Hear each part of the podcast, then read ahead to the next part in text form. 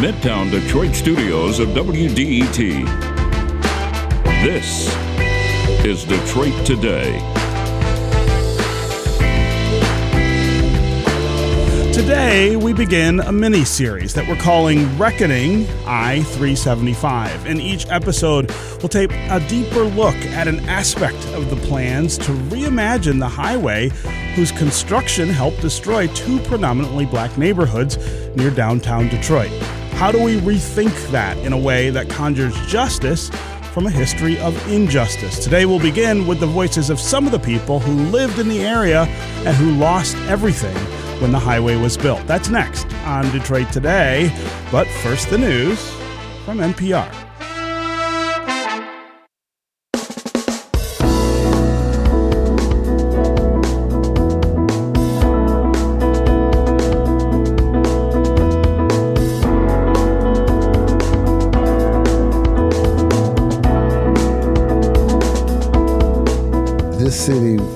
50s jumped 24 7. People work hard, they played hard.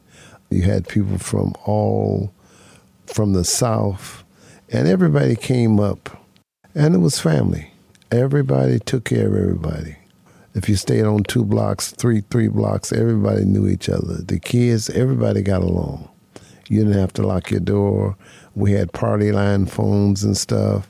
If one person had a TV on the block, the whole neighborhood would come and watch that one TV. I remember when TV came out, probably 48 or 49, a little small TV. It'll be 30 kids around trying to watch radio, everything you did to family stuff. You had chores and stuff. You would cut wood, somebody would uh, shovel the snow, grandmother would cook breakfast early in the morning, you know, but uh, we, we, were family. If uh, individual was somebody got sick or husband got laid off, somebody on that block or whatever or next door would start having cook some fish or whatever, chicken or have a card party, and we would raise X amount of dollars so they would wouldn't be able to get put out. They have their rent money at that particular time.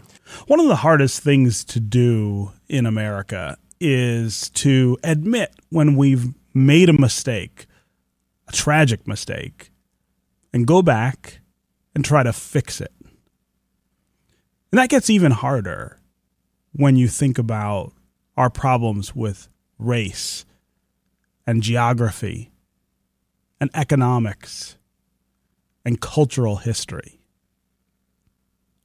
Right now in Southeast Michigan, we're facing an issue that calls on all of those things. I'm talking about the project to get rid of I 375, a very short freeway spur that leads you into downtown Detroit and has since the 1960s. But before that, I 375 was where Black Bottom and Paradise Valley, two majority black neighborhoods, existed. And these weren't just neighborhoods. For many years, Black Bottom was the only neighborhood that African American Detroiters were allowed to live in. And so it grew up around the culture of black Detroit. My father's record shop was a kind of almost ragtaggle, glorified man cave. it was a very serious venture. Uh, he uh, opened his record store and at first uh, populated it with records from his children. He raided his children's record collections when he got the opportunity to open his the storefront on 3530 Hastings. Mm-hmm. And so I was just a little girl when the record store was on Hastings. My memories of Hastings basically consist of playing with his cat Tom, who lived back there, and scrounging around the record shop. He had uh, microphones and such, and we would bang on the piano in the back of the record store. But I was uh, very young uh, in those days. I do remember looking out the door, the front door, onto Hastings Street and looking at the traffic. It was where people lived. It was where people worked. It was where people played. Talk to anybody who lived in Black Bottom about the bars, the nightclubs, the fun things that existed there.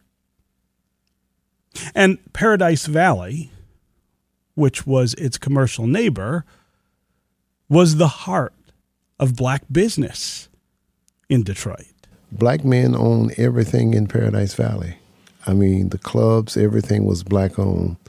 Uh, all the musicians that came in town, black or white, came and hung in Black Bottom. It was like it was a special place. If you ever been in Harlem, in New York, a Mardi Gras, or that was our Mardi Gras for black folks entertainment. So we would work five, six days a week, but on Saturday and Sunday, or Friday, Saturday, and Sunday, you couldn't move in Paradise Valley.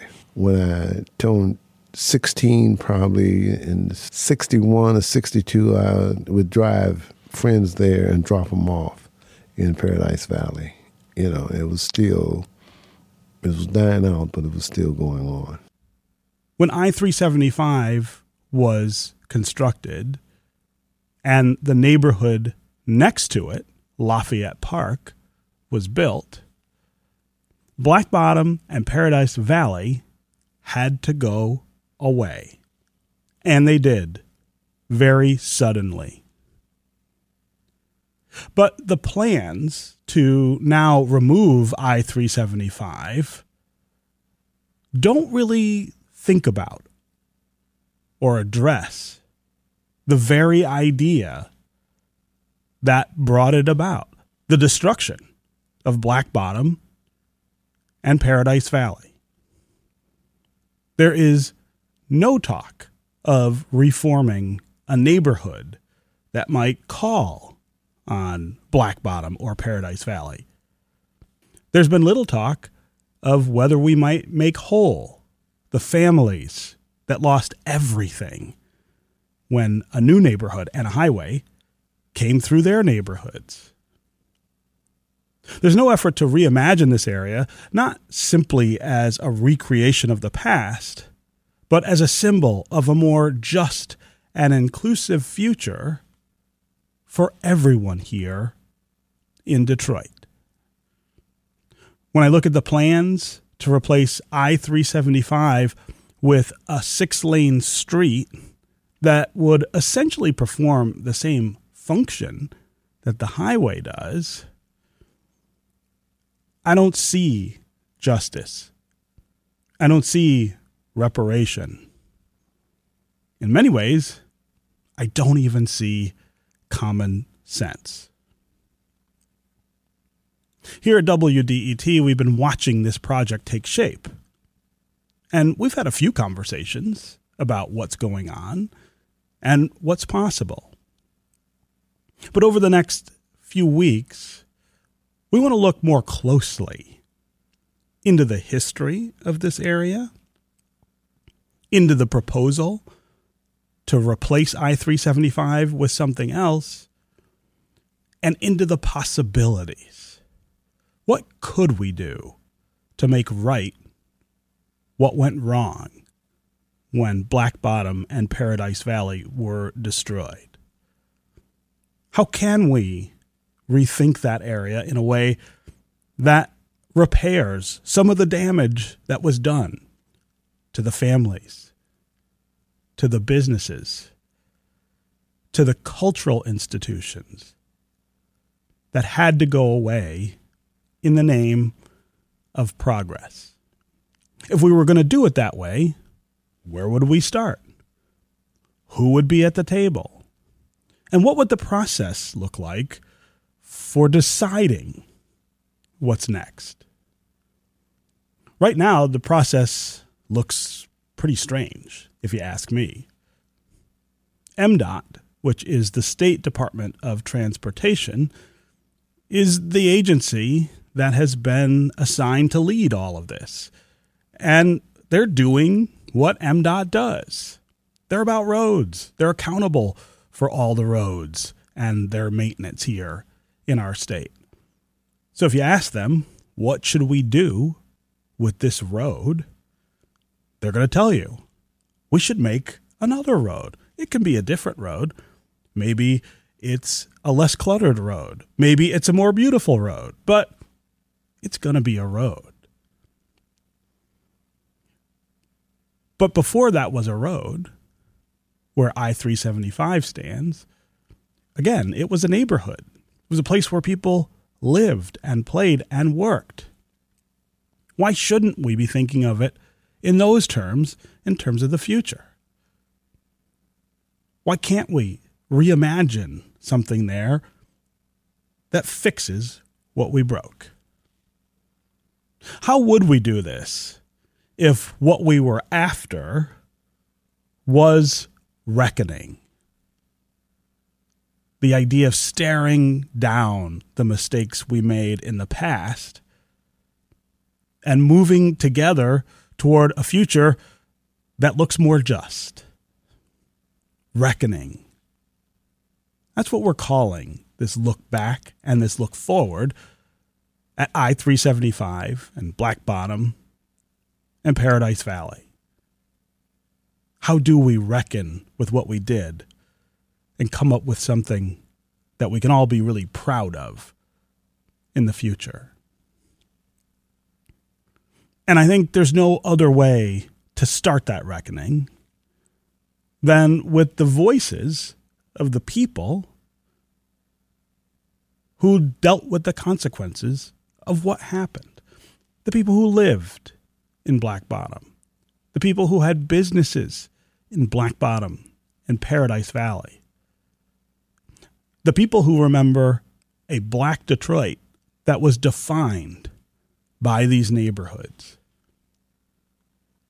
And so today, at the beginning of this look into what's going on with I 375, we just want to feature the voices of some of those people. People who lived there, people whose parents and grandparents started businesses there, people who played there, went to the bars, went to the nightclubs, people who shopped there at the grocery stores and the markets. They're the ones who stand to lose the most out of this project if it doesn't address what happened to them. But I think we should also think of it in terms of what they could gain. What could we do for them if we really leaned into the idea of reckoning with what happened in that area? Into the idea that we can repair what got broken. And so we start with those voices, with those stories, with their memories of a place that too many of us have long forgotten.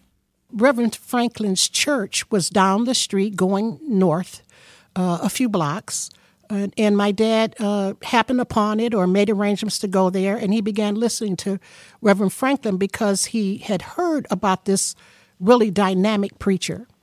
And he uh, met Reverend Franklin and they developed a friendship and relationship.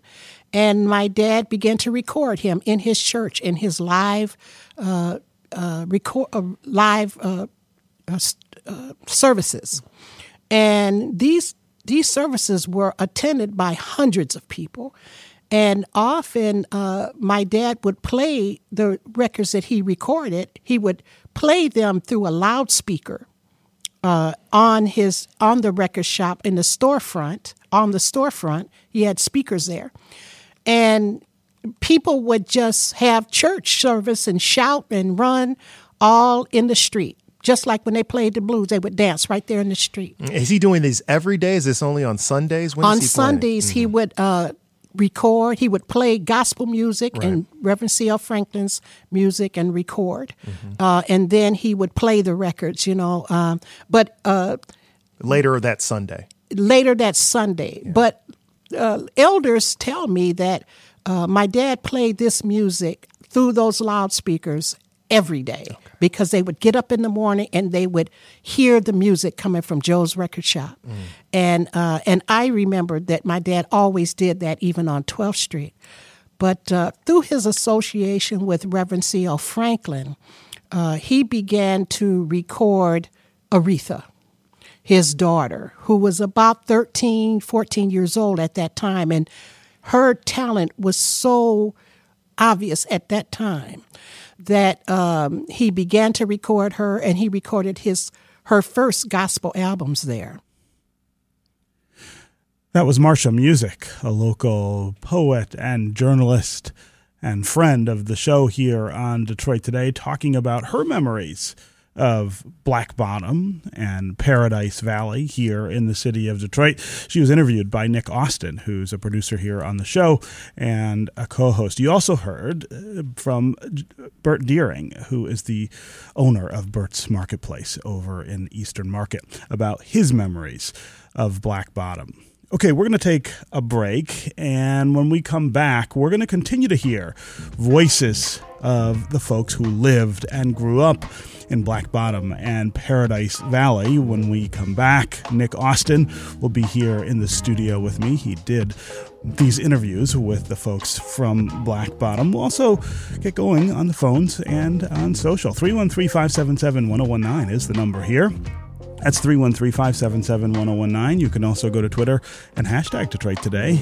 Tell us what you think about the plans to reimagine I 375. Are we headed in the right direction? Are we thinking about justice? Fixing the things that got broken for the people in those neighborhoods. We'll be right back with more Detroit Today.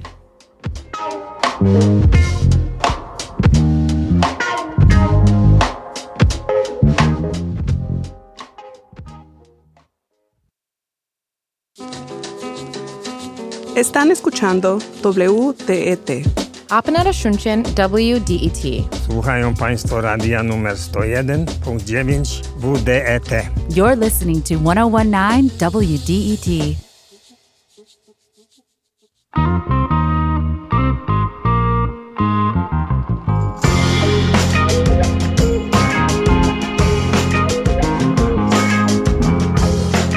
In so many ways, the project to reimagine I 375 in downtown Detroit is a test of this community. It's a test of our commitment to things like reconciliation and justice. It's a test of our fortitude to stare down mistakes we made in the past and make them right. This is Detroit Today on 1019 WDET. I'm Stephen Henderson, and as always, I'm really glad you've decided to join us. Today, as I said earlier, we are beginning a mini series here on Detroit Today that's taking a look at the different aspects of the project to reimagine I 375 and asking a very simple question Are we doing what this moment calls us to do here? Are we headed in a direction that would repair some of the things that got broken, that would bring justice to those who were dealt injustice at the time? Over the next several weeks, we'll take a look at all of the different dimensions of this project and all of the questions that they raise. I'm joined in studio right now by Nick Austin. He is a producer here on Detroit Today and a co host, and he has conducted several interviews with people who have roots in the neighborhoods that were destroyed by I 375 and the construction of Lafayette Park, which is right next to it. That's Black Bottom and Paradise Valley, two historically significant neighborhoods for African Americans here in the city of Detroit. Nick, welcome to the studio. It's very good to be with you, Stephen. Uh, tell us a little, Nick, about these conversations. I mean, I've listened to the tape, and uh, there, it, it's incredible to hear not just the details of what people are talking about, but the emotion behind it. I think for a lot of people, this is a kind of phantom issue in, in all of this. They don't know people who were from Black Bottom or had businesses in Paradise Valley. They don't interact with that part of our community, and so they don't really know what this was like. On these tapes, on these interviews, you can hear that. You can hear what they feel. It's been a very enriching experience, Stephen. You know, I've heard about Black Bottom. I've heard about Paradise Valley. You see documentaries, you see some videos on it. But while I know it at that level, when we set about this project, I wanted to take it on as someone who, again, I grew up on the West Side. And honestly, my parents, they talked about different areas in Detroit, certainly. I didn't hear that much about Black Bottom. So I know the story, but I didn't really know the people. So I wanted to get an opportunity to really hear from the folks who were there. And Stephen, it's it's really amazing. It's a history that we're starting to lose as some folks get a little bit older in age, but it took me to wonderful places. I got to hang out at Bert's Marketplace and really talk to folks in their element about what they experienced. Got to go to St. Patrick Senior Center, wonderful place, by the way. Talk to folks there. You really hear the stories of folks who put in perspective, while you can say what a community it was, you hear from them why it was a little special, why they have such an affinity for it, hear why it was so valuable. And you also hear about the roots of the name, Stephen, right? Because I think a lot of us think Black Bottom. I would say instinctively because that's where all the black people named were, for the people. right? But that's not, not, why it was named that. And I learned this from a wonderful woman, Gloria Hopkins, who shared some time with me. She advised me of what the roots of the Black Bottom name was really all about. Many, many people do not know why they call that area Black Bottom. And I am here to tell you clearly it was due to the rich, rich soil that we had. And every year we had a garden in the backyard. I think we grew every vegetable there was to grow. And we ate fresh vegetables out of our garden. And that is why it is named Black Bottom, due to the rich soil. I love that story not only because she was taking an opportunity not only to set me in my place in a very loving way, by the way, she's a wonderful woman, but also because it tells the experience of folks who think, hey, it was maybe a lower income community, wasn't as much going on there. But you even hear it from her right there. She says, we were planting our own food in this rich soil. We ate fresh food in this own environment that says something, I think, about the community, about the people that were there. That's why it's important to hear these stories. It was really fascinating to take part in this, Stephen. I think one of the things that has always come across to me about Black Bottom and Paradise Valley was that it, they were bigger than the particulars about what, what what made those communities. In other words, the economics, the racism that forced African Americans to live in areas like that are for certain parts of the history there. But within that and beyond that, you have these incredible experiences uh, that African Americans had with their families, with each other, and with the institutions that existed in, in that area. And that's what feels so powerful for them, for the folks who lived there, for the families who came from there, from the people who had businesses uh, and ran the institutions uh, in that neighborhood, is that feeling, that connection that goes beyond how rich or poor somebody was, or whether you rented or owned your house. Uh, those things are important, but they aren't the things that people reach back in their minds to think about. That's right. And you hear a lot about neighborhood. Gloria, again, was very giving with her time. She told me so many stories of the reasons what she really looks back and remembers about the place, including how important the neighborhood was to her and what it was like just growing up and being able to play. We played all kinds of games. But when the street lights came on, you better be on the top step. And I used to say to my sister, why do we have to be on the top step? Why can't we be on the bottom step? You better be on that top step when those street lights came on. So I just, that neighborhood, we just had so many just wonderful people. We just, we were like one huge family. In the winter, we went ice skating. We had a hill in the area, and my brother and I, we were the ones that were always ice skating or on the sleds. And swimming was one of the excellent ones. It was a recreation center. We called it DUS. And we went there just about every day. You came home from school, you took your school clothes off, you put on your little junk clothes, and you did your chores. You knew what your chores were, and you did them or else, and you don't want to know what the else was.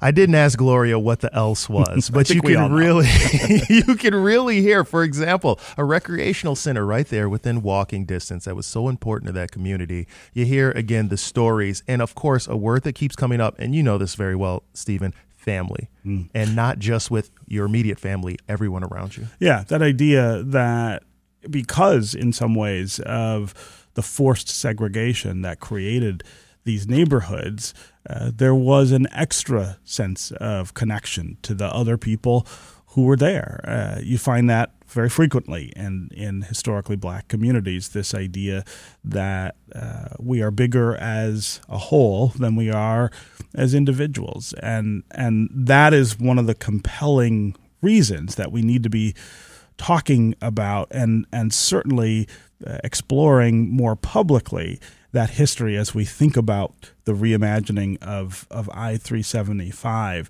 Uh, the, the African American community in Detroit lost so much of the things that we hear in these conversations when the freeway was built. And there isn't a way to literally bring it back. There's no way to literally figure, uh, you know, send us back in time to recreate what was lost.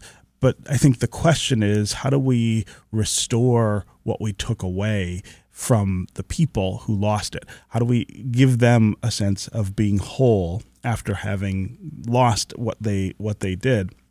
And that's a very difficult uh, conversation. I'm I, I am critical of the conversation we've had before already, and certainly of the plans that I've seen for that area.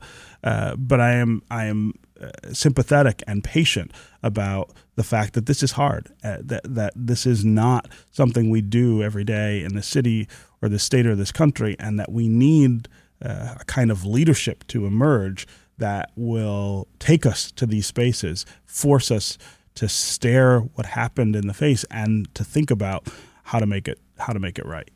It's an opportunity now with these conversations, of course, also, Stephen, to again, for folks who might not be as familiar uh, with the area. Hey, I grew up here. And again, like I said, it didn't really come up in conversations I had with family members. So even I, someone who was from Detroit, gets now an opportunity to hear from folks who live there. Course, a little bit later on, as you mentioned, Stephen, we're going to talk about uh, potential solutions. We're going to talk about things people are thinking of doing in the area. Uh, but over the course of today and over the course of the series, as we have these conversations, really getting to dive into what the community was like, a multicultural aspect also that's going to be popping in here too, because there were certainly other folks who lived there outside of the African American community, but a lot of an impact was happening there due to the businesses. And of course, it's that Hastings Street that you're going to keep hearing come up over and over again that was really like a center, a place that had a lot of the businesses, a lot of the commerce that was happening within walking distance from people. Uh, Bert Dearing Jr., again, who we spoke about, who owns Bert's Place, Bert's Marketplace over there in Eastern Market, he discussed uh, how his family and how business was important to uh, the community in Hastings Street and when he grew up, as well as with his family members. My grandfather had uh, two or three houses on Willis between Hastings and Rivard. And I know they took out his houses that were there at that particular time. Reverend Franklin's father had a church on Willis and Hastings. You had the Willis show that was there. So that was a whole commercial strip. You had everything on Hastings Street. I mean, when people came in town, or Sunday when you got dressed up, you just rolled down Hastings Street just uh, see it, and then you would ride out to Belle Isle. It was a place to see. Brewster Center was there. You had Cunningham Drugstore. You had uh, the Warfield Show, the Castle Show, the Arcade Show. Uh, even Receiving Hospital was uh, right off Hastings, between Hastings and St. Antoine. Memorial Hospital. So everything was connected off Hastings Street, going to St. Antoine or going from Hastings to Rivard. And people don't know you had Faygo, all the companies, everything extended off Hastings Street, either to the west or to the east. It's good to know that Faygo was still such an important part of their growing up because I know it certainly was for me, Stephen. Well, I mean, you, you hear in these conversations all of these references to things that those of us who grew up here and those of us who even just live here now recognize Faygo. There is no more a symbol I think associated with with Detroit in a commercial way than uh, Faygo uh, soda. Uh, or Stroh's maybe maybe rivals that, uh, but but you also heard uh, Bert Dearing talking about Reverend Franklin, yeah. C.L. Franklin, whose daughter Aretha Franklin, of course, becomes a, a superstar musician. Uh, but the idea that these were families that just were part of the community.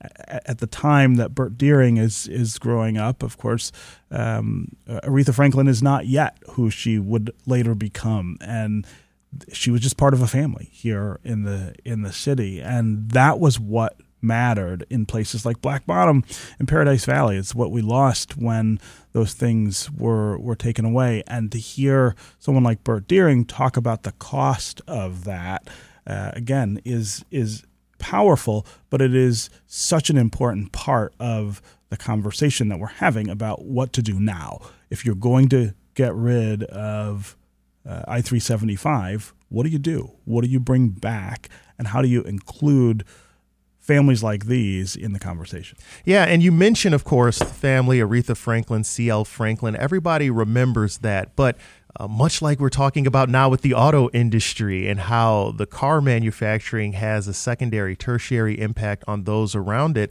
Families like the Franklin family also had a secondary third impact on everyone in the community because so much of it was about togetherness. We learned that again with Marsha Music, who we heard from a little bit in the beginning of the show, who discussed how important how her father kind of got his start in recording some of the work that C.L. Franklin did. But that came from the humble beginnings he had creating his own record shop right there in Black Bottom. It's an interesting story to hear Marsha tell how her dad got his start creating that record shop?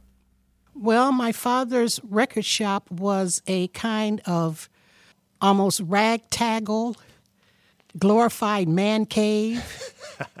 it was a very serious venture.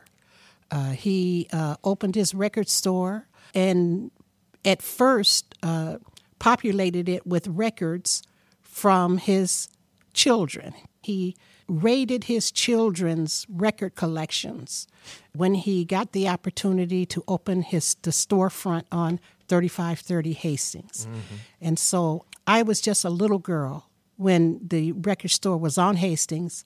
My memories of Hastings basically consist of playing with his cat Tom, who lived back there, and scrounging around the record shop he had uh, microphones and such, and we would bang on the piano in the back of the record store.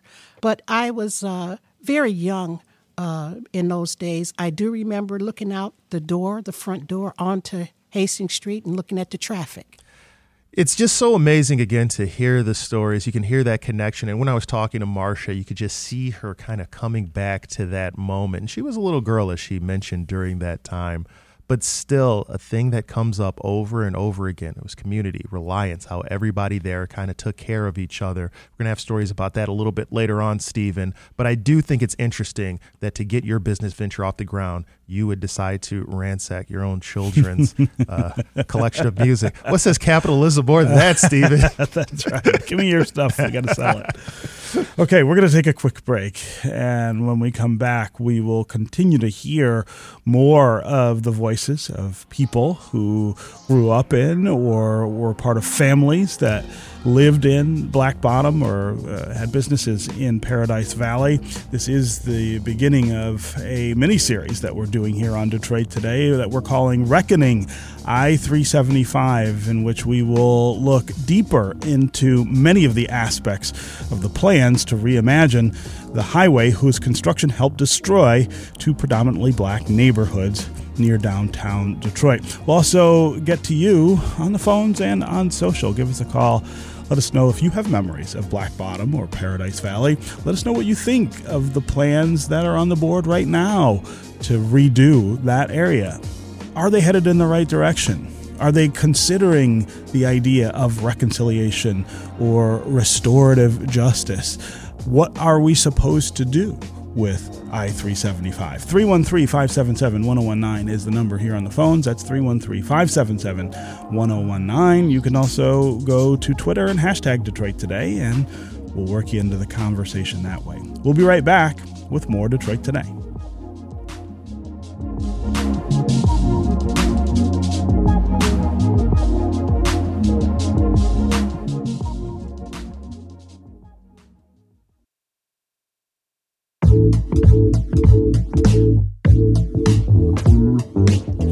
This is Detroit Today on 1019 WDET. I'm your host, Stephen Henderson, and I'm really glad you've decided to join us. Today, we are beginning a mini series here on Detroit Today that will run uh, every, every Friday for the next few weeks into November in which we're taking a look at the plans to reimagine I 375. We're calling the miniseries Reckoning I 375 because here at Detroit Today, we believe this is a call to reckon with our past, to reckon with the things that were wrong with the construction of I 375 and Lafayette Park, the neighborhood next to it, uh, the effect that those things had on two predominantly African American neighborhoods, Black Bottom and Paradise Valley, that had been there for years. As we think about getting rid of that highway, shouldn't we be thinking about ways that we could make the people who lost so much in that transition whole? And what does that mean? What would it look like to repair the damage that was done to the people in that area. We want to hear from you during the conversation as well. 313 577 1019 is the number here on the phones. That's 313 577 1019. You can also go to Twitter and hashtag Detroit Today, and we can work you into the conversation. We'd love to hear from our listeners about how they're taking in all of these ideas about I 375. Uh, do you think it's headed in a direction that would create a more just outcome for the families who lost so much when those neighborhoods were destroyed? Or are we missing the opportunity? That's the feeling that I get over and over again that there's a call here to do something spectacular and grand in order to fix what went wrong. And the plans that are on the board just don't quite do it for me. They don't quite say that we're focused enough, I guess, uh, on that reconciliation. I've got Nick Austin in the studio with me. He is a producer here on Detroit Today and a co host. Uh, he has done a number of interviews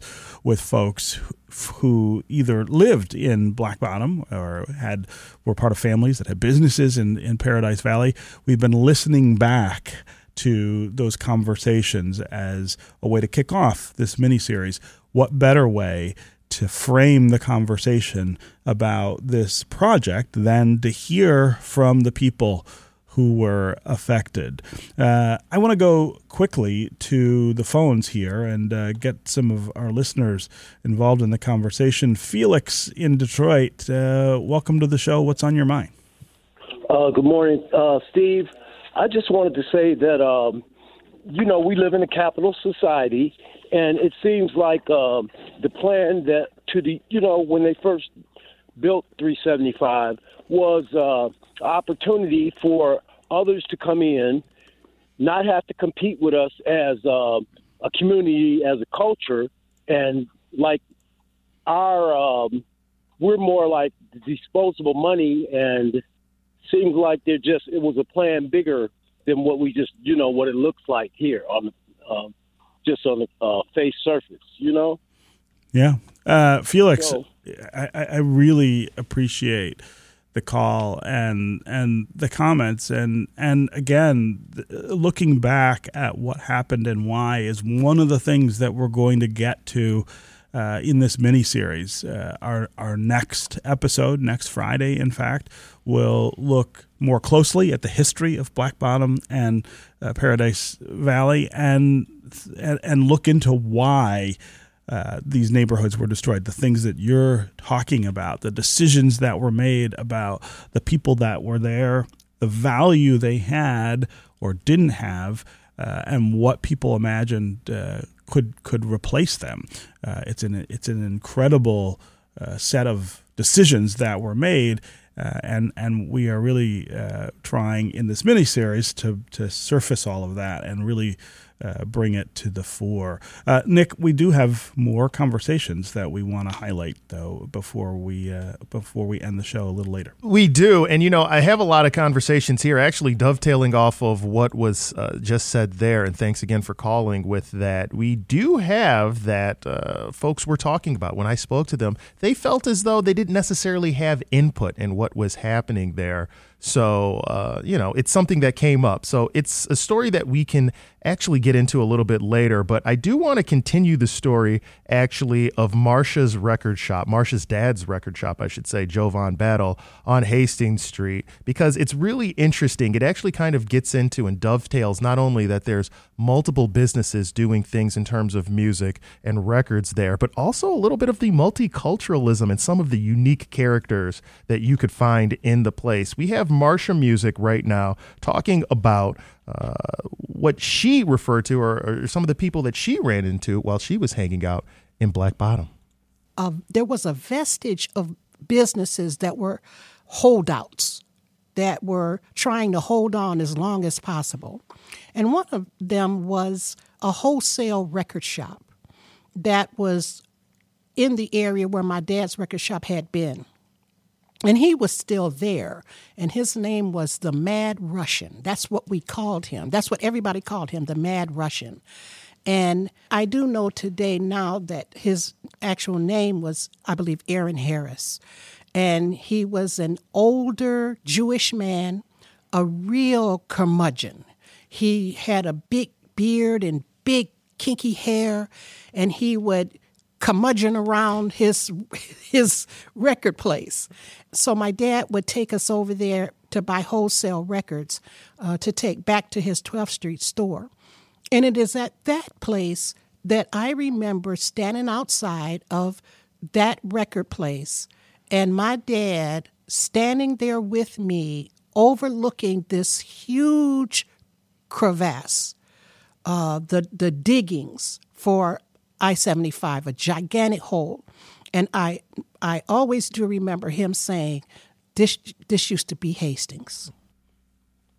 So powerful. Mm-hmm. It's so powerful a picture there, right? To be sitting there and then looking. You know, I asked her if she ever found out what happened with the Mad Russian, as they called him, and she's not sure. Yeah. But he tried to hold out for a long time, Stephen. Yeah. I mean, the stories of how all of this happens to the neighborhood and the reaction of the people there is one of the things that we really hope to get to in this mini series, especially in the next episode when we're talking about the history of that area, uh, how it came together, uh, what it was, and then what the decision looked like uh, to be able to get rid of all of it, just get get it, just plunder it all in in favor of uh, a new neighborhood and a highway. Uh, in the miniseries, we'll also take a really close look at what's happening now. What are the plans to reimagine I 375 and why they seem lacking? Uh, we'll also think about what other cities have done to address this question. It's not just Detroit that is rethinking highways. There are several cities around the country that have gotten federal money, in fact, to do this. We're going to take a look at some of those, uh, see how we could learn, mimic, or borrow from what's happening in those places. We'll also talk about this project from the standpoint of transit. This is a six lane highway right now that the Michigan Department of Transportation says we should make into a six lane road at surface level. Is that the smartest thing we could be doing? I know we love our wide streets and highways here in Metro Detroit, but as we look into a future, that is going to be different with regard to transit. Are those the smartest choices we could be making right now? Uh, we'll also explore some ideas, just ideas that people have about how you would go about making this into a restorative project? How would you make sure that the people who were wronged here uh, got some consideration in this?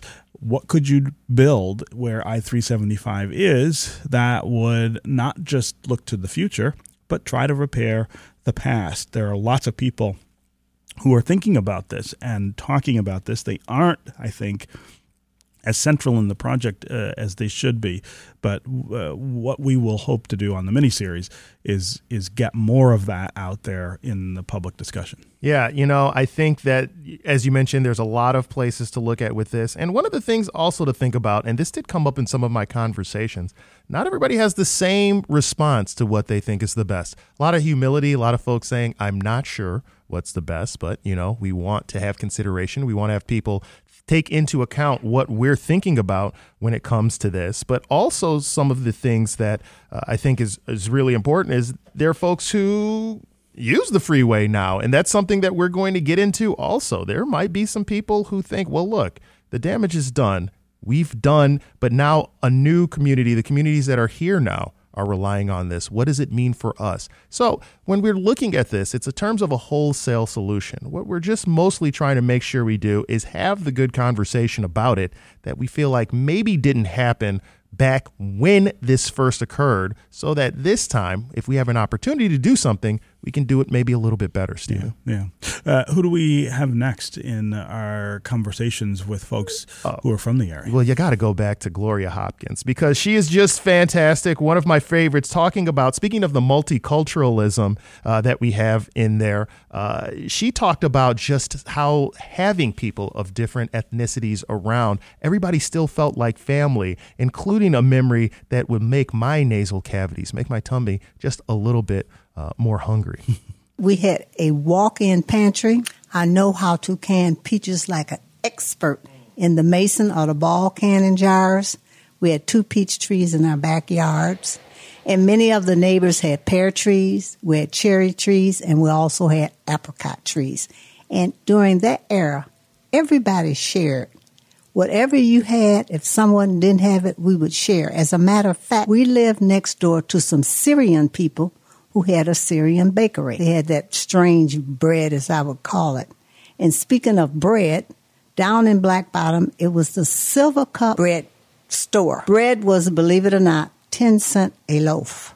It was fresh bread. You could smell that bread baking all over the place. Yeah, I can smell it right now when I was talking to her about it. But again, something that came up a lot, right? The walkability anything that you needed, even at a young age. You could just get it right there in the area. And it's something that I think is unique, especially, you know, I'm not used to that. When I was growing up, you know, I had to get in my car to get to places and get things done. So mm-hmm. it's a very unique experience. People talking about not locking their doors, talking about getting a cup of flour, which I know a lot of us understand and experience. But the reason I bring all of this up is for that area. It's my understanding one of the things people talked about was it was a little, it was low income, right? So they thought, well, if we do, it it will be okay if we put uh, I three seventy five here because not great things are happening there mm-hmm. anyway. Mm-hmm. However, what you hear is that for the people that were there, uh, there was a lot of good things, a lot of wonderful things happening, and that's a universal quality, I think.